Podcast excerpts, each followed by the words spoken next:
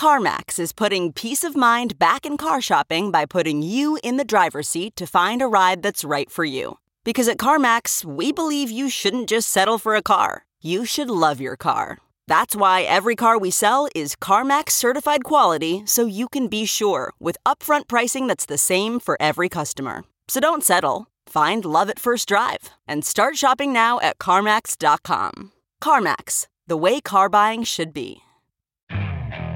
Okay, picture this. It's Friday afternoon when a thought hits you. I can spend another weekend doing the same old whatever, or I can hop into my all new Hyundai Santa Fe and hit the road. With available HTRAC, all wheel drive, and three row seating, my whole family can head deep into the wild. Conquer the weekend in the all new Hyundai Santa Fe. Visit HyundaiUSA.com or call 562 for more details. Hyundai, there's joy in every journey. This episode of The Hash is sponsored by Minima Global, Circle, and Pastel Network.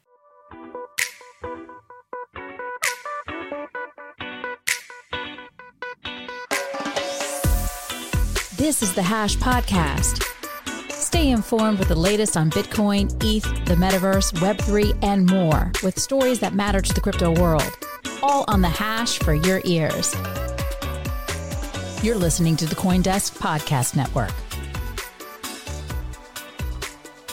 Everyone. Happy Friday and welcome to the Hash on Coindesk TV. Thank you for joining us and being with us through this tumultuous time in the industry. I'm Jen Sanasie. I'm joined by Zach Seward and David Morris on this Friday afternoon.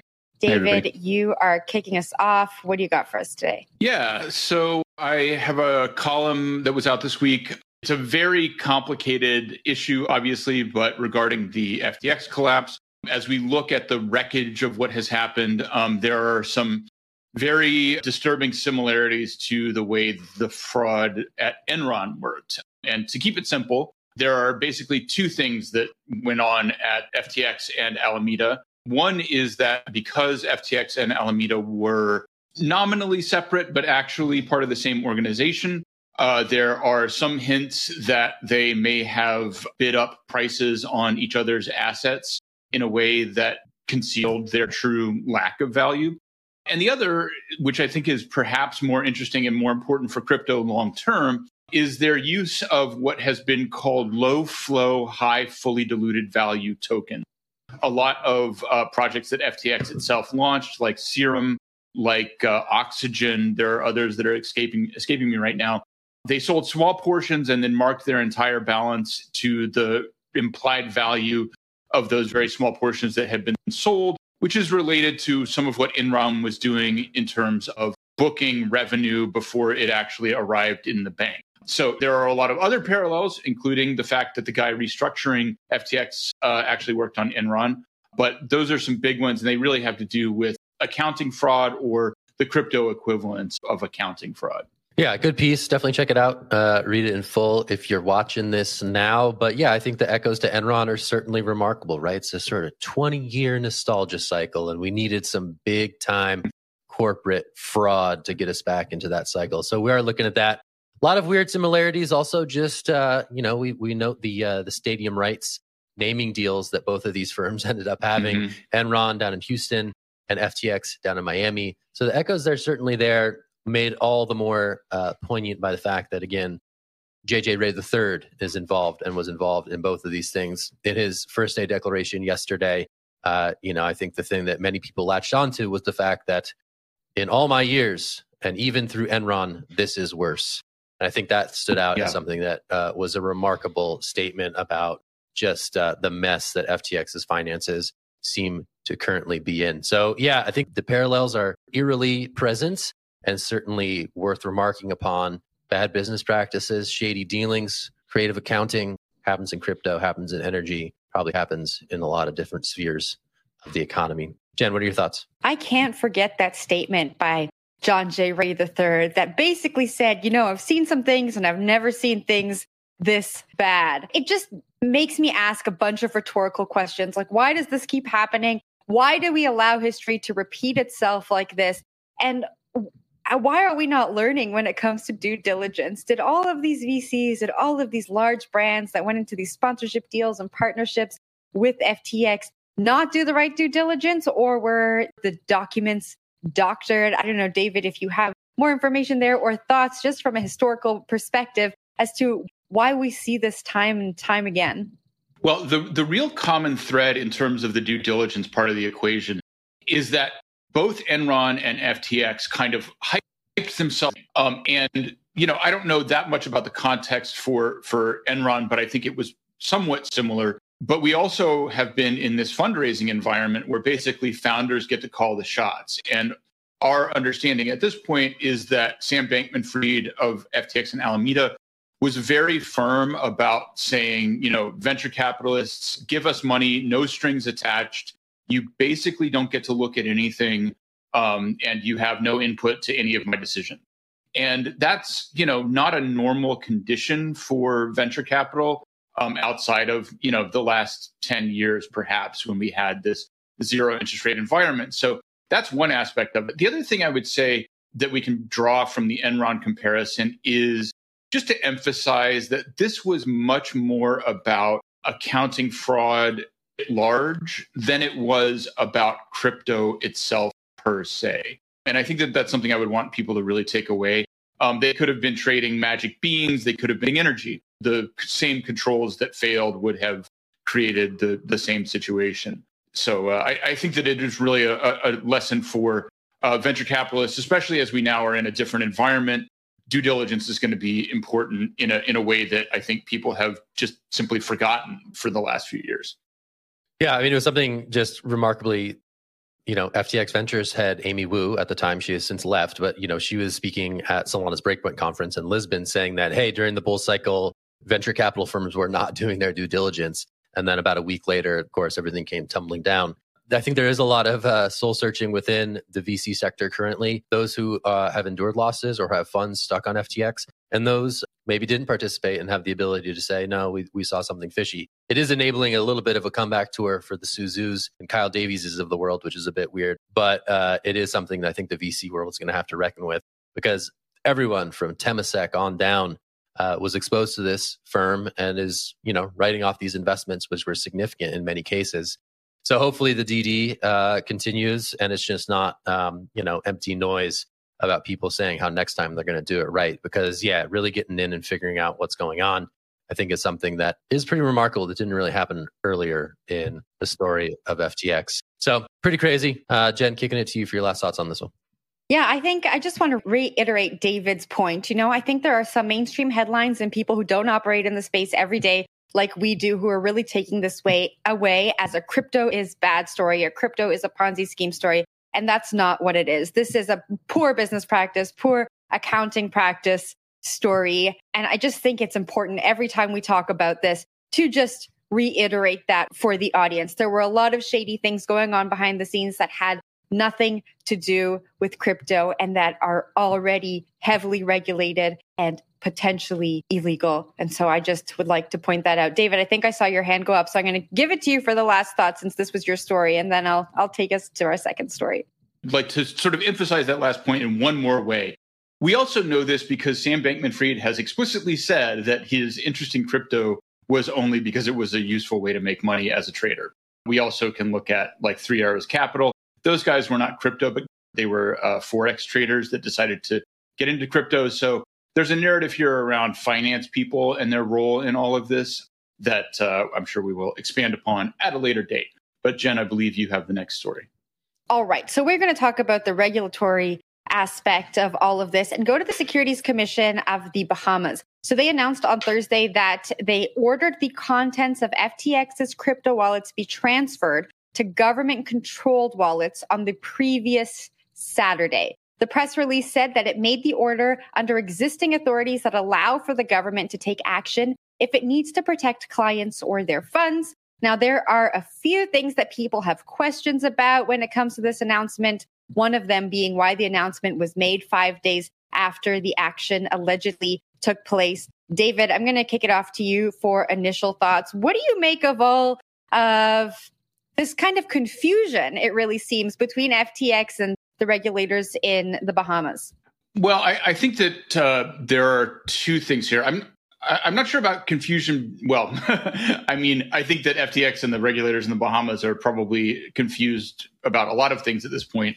The confusion from the outside that is, I think, quite striking, which is, as you pointed out, it seems like we currently don't know if the movements that were identified as a hack might have actually been this um, ordered withdrawal. Um, it seems unlikely because those uh, those hack transfers were labeled with uh, obscenities and slurs against FTX and Sam Bankman Fried, but it seems not impossible. Um, the second thing I would point out here uh, I don't know uh, if we know exactly what assets were transferred, but my understanding, I think, is that at least some of them were, were Ethereum based assets. And this really brings us back to something that we were discussing a month or two ago having to do with Ethereum and censorship, which remember one of the major pivots for uh, censorship on Ethereum uh, is the OFAC list, which is maintained primarily, if not exclusively, by the United States. And what the bankruptcy proceedings are leading us towards is a potential conflict between where the Bahamian authorities and the US authorities believe those assets should end up.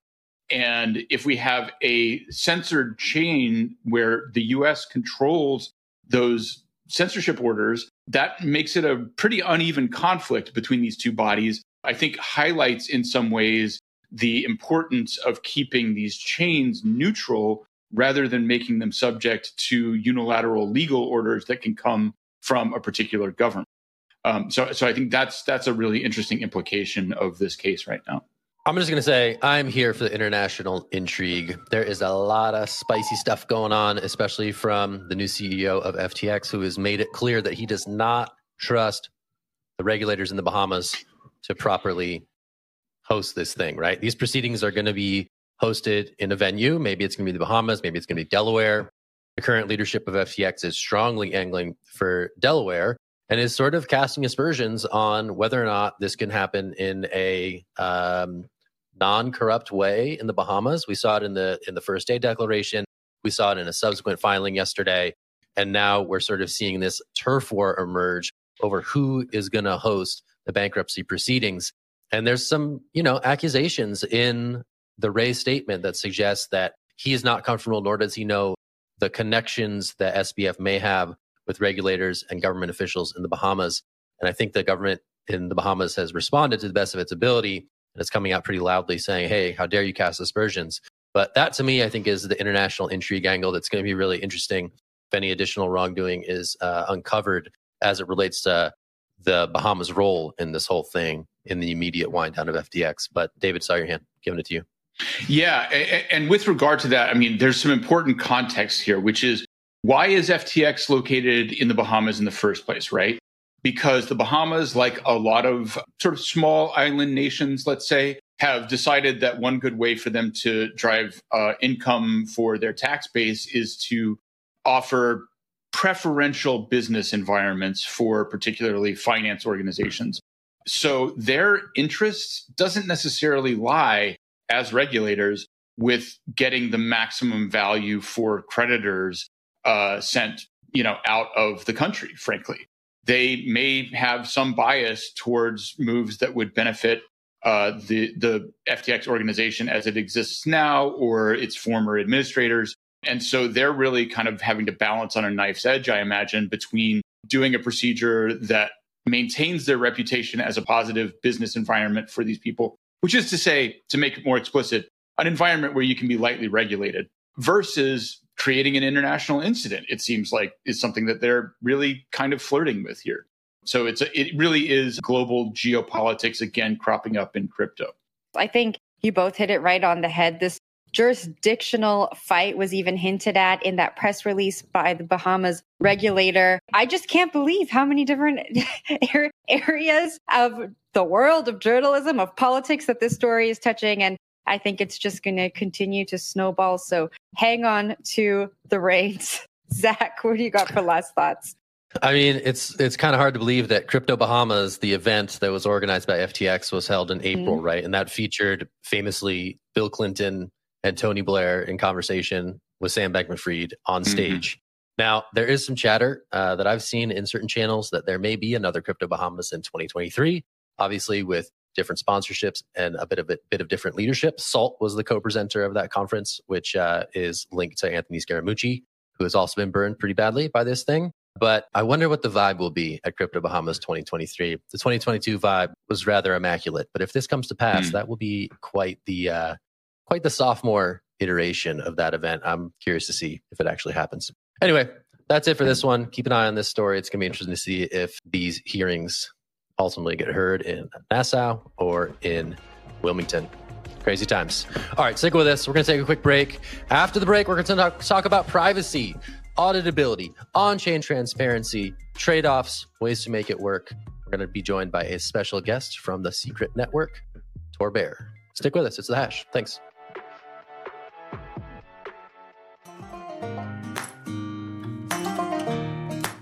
So here's a big question What's the most important thing about crypto? It's not transactions per second, it's not convenience, and it's not even smart contracts. It's decentralization to achieve censorship resistance so we can all be free. Minima is a new layer 1 blockchain designed to run in full on a smartphone so that anyone can participate in building Minima's decentralized network as an equal.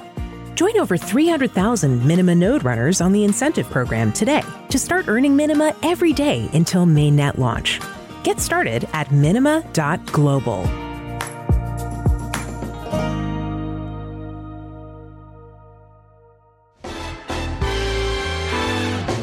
This episode is brought to you by Circle, the sole issuer of USDC and a leader in crypto that's held to a higher standard. USDC is a fast, safe, and efficient way to send money around the globe. USDC is always redeemable one to one for US dollars and has over $45 billion in circulation as of October 13, 2022. Plus, Circle posts weekly reserve reports and monthly attestations of reserve capital, letting users know that USDC is safe, transparent, and compliant with regulations. Just go to circle.com backslash transparency to see why USDC is a trusted stablecoin.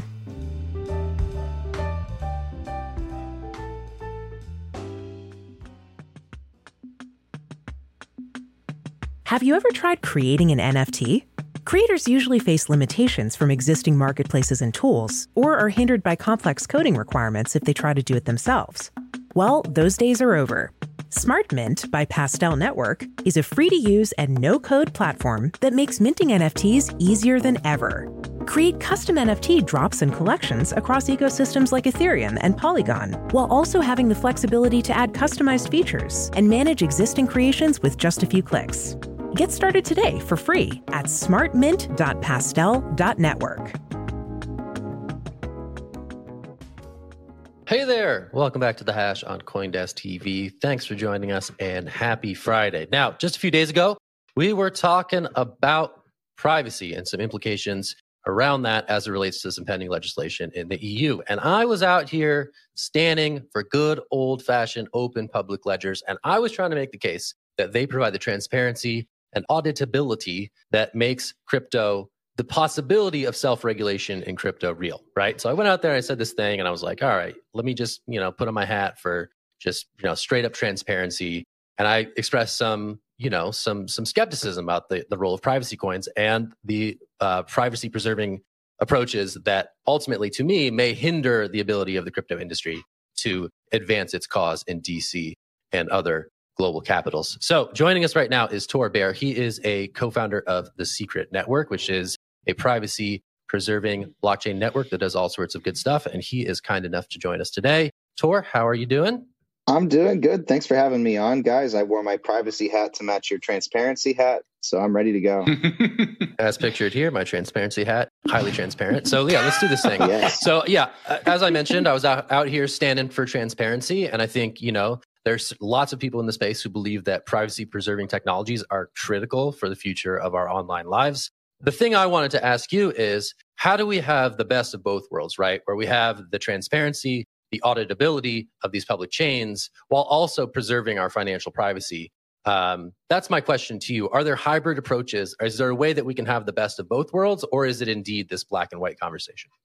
It's never black and white. Nothing is ever black and white, fortunately. And when it comes to privacy, we already have in the Web 2 world, in our legacy web world, we've had an awakening around the importance of privacy. the only thing people don't really understand in the web3 space is that there there's plenty of people who care about having both the ability to make things public and the ability to make things private but only the privacy by default version of that approach works because when you start public making it private again is impossible when you start private you can always choose to reveal it. So that idea of selectively revealing data in certain circumstances to certain people, when I throw on my privacy hat, it's not a hat that says privacy all of the time at all costs. It's a hat that says I at least want even the option. And only the private by default approach is what gives you that option of auditability and privacy because the transparent, the radical transparency approach to blockchains that we've started with, that doesn't give you choice. I really think it's an issue of choice, not just privacy. Gotcha. So I think in times of sort of crypto shenanigans, hacks, exploits, stuff that's being transferred on chain, you often hear crypto advocates say, hey, we can see what's happening. And oftentimes this is more traceable than legacy technologies, AKA cash. And that is something I think right. that has resonated strongly with regulators the world over. Okay, if this helps us in fighting financial crime, maybe there is a place for this thing and we shouldn't regulate it out of existence. I guess my question is do you think privacy preserving technologies compromise that narrative, or is there a way to advance that narrative while also standing up for the right to privacy? I think what we're trying to build in the Web3 space isn't just about radical transparency in technology, because you can have auditability without radical transparency. You, you can have, like, for example, with Secret Network, we've implemented viewing keys where you can always choose to share balances with an accountant or with a family member in the event of something occurring. You can then reveal balances, send balances. It's all fully programmable and uh, you have control over who sees the data even yourself it doesn't mean the data is impossible to share and again it goes back to that choice and consent model there is a use case specifically for radically transparent and decentralized technologies and a lot of that does have to do with things where you want perfect information for every single player in the system any actor any observer but that's the minority, the vast minority of systems in the world. Usually we have systems where a few people should have some kind of privileged access. Other people should have another level of privileged access. It's that level of programmability and customizability that the public by default foundation of decentralized tech doesn't allow for. But you can have decentralized tech, you can have decentralized cryptocurrencies and privacy preserving capabilities that still allow for auditability. Now you're starting to serve hundreds or thousands of use cases in addition and I think those are all use cases that still governments and enterprises worldwide care about and use on a daily basis. So, Tor, can we talk just a bit about, by the way, hi. can we talk just a bit hey, about man. specific technologies, right? So, viewing keys sounds straightforward enough. You distribute those to people who you want. But another one that comes up quite a bit when we're talking about crypto and privacy is uh, zero knowledge proofs. Uh, so, I mean, can you speak to the role of of that technology in being able to verify information without revealing it yeah, we publish a lot of information from Secret about all of the different privacies technologies that have been explored, not just in the crypto space, but for you know decades beforehand.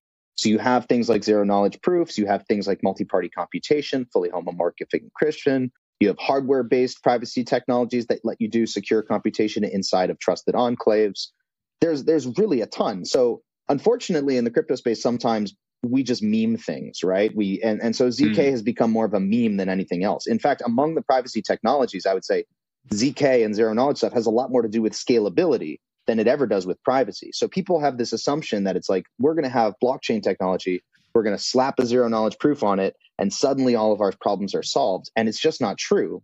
Uh, but ZKPs are really important for solving specific privacy use cases, such as you know the full set of information and you want to selectively reveal your knowledge of a piece of that information. But zero knowledge proofs, for example, are not very good at things like you have data from 17 different data sources. You need to be able to compare that data privately, come to a conclusion about that data, report that conclusion without ever revealing the data to each of the component parties involved in the computation. So ZKPs are super important, but we need to understand these privacy technologies and how they're being implemented in blockchain systems. That's a that's a very large space that goes well beyond zk. And Secret's exploring a lot of things beyond zk. It's it's actually not our focus. We we do everything else. Uh, from FHE to TEEs, but it's definitely going to be part of the conversation. And that's where a lot of the innovation has been concentrated for the past couple of years. Hey, Tor, Jen here. Okay, so I know that Secret Network is really focused on user experience and making this all really easy, right? In the current crypto climate where everyone is just super focused on price volatility, super focused on the industry kind of imploding, how do you access that audience and start to explain something that is is pretty complicated if you haven't operated in the space? Uh, usually I DM Coindesk journalists until they let me explain it on their show. and uh, here you are. We, we, and here we are. But yes, we, we do a lot of education. Uh, we're going to be down in Miami for Decentral at the end of the month. We were at conferences like Messari earlier this year. Uh, where the Zcash team was also present. Fortunately, we're not alone. We're, we're actually recent members of the Universal Privacy Alliance. Uh, Zcash is a member there as, as well. So is Nym, so is Mantas, or a number of other projects like Aztec because the privacy narrative is i mean the short term stuff is like ftx implodes. There were some fraudsters. They got new york times headlines that are fawning and that's all going to be eventually old news. But if you ban privacy technologies today the tornado cash developer still sitting uncharged in a jail cell in europe. Mm.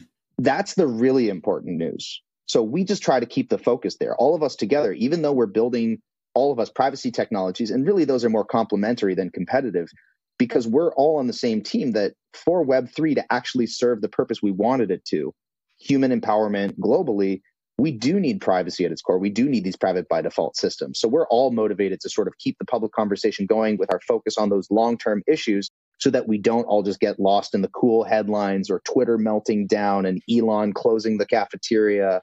It's always, yeah, that always happens. But, you know, we're always going to be there reminding people, hey, by the way, if you don't want to lose all of your human rights if if we weren't the kinds of people fighting for that we wouldn't even have cryptography on our on our messages anymore so i'm glad that there's people mm-hmm. fighting this fight way before i did and i'm glad i can continue it now Gotcha. So one minute left, Tor, and I definitely want to close it on the regulatory conversation. This was brought up in conversation about, uh, you know, a leaked draft of, of potentially pending regulations in the EU.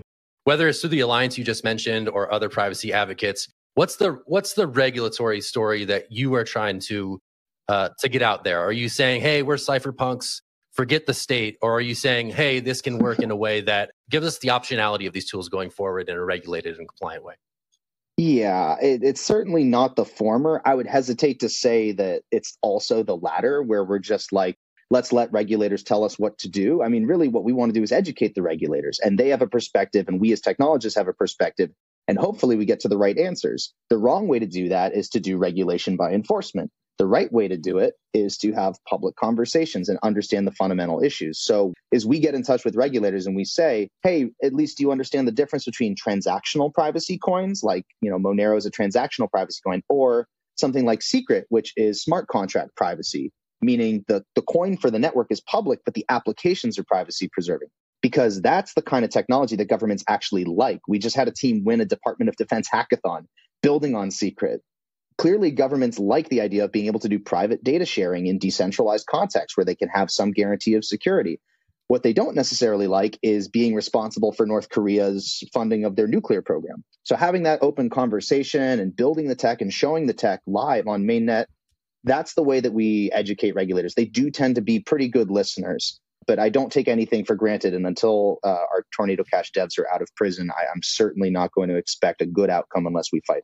Gotcha. Well, Tor, we'll leave it there. Thanks so much uh, for joining us here on the hash. We're going to wrap the show on that note, send everybody into the weekend. Thank you so much. I'm Zach. That's Jen. That's David. We will talk to you soon. Thanks so much. Bye. Bye.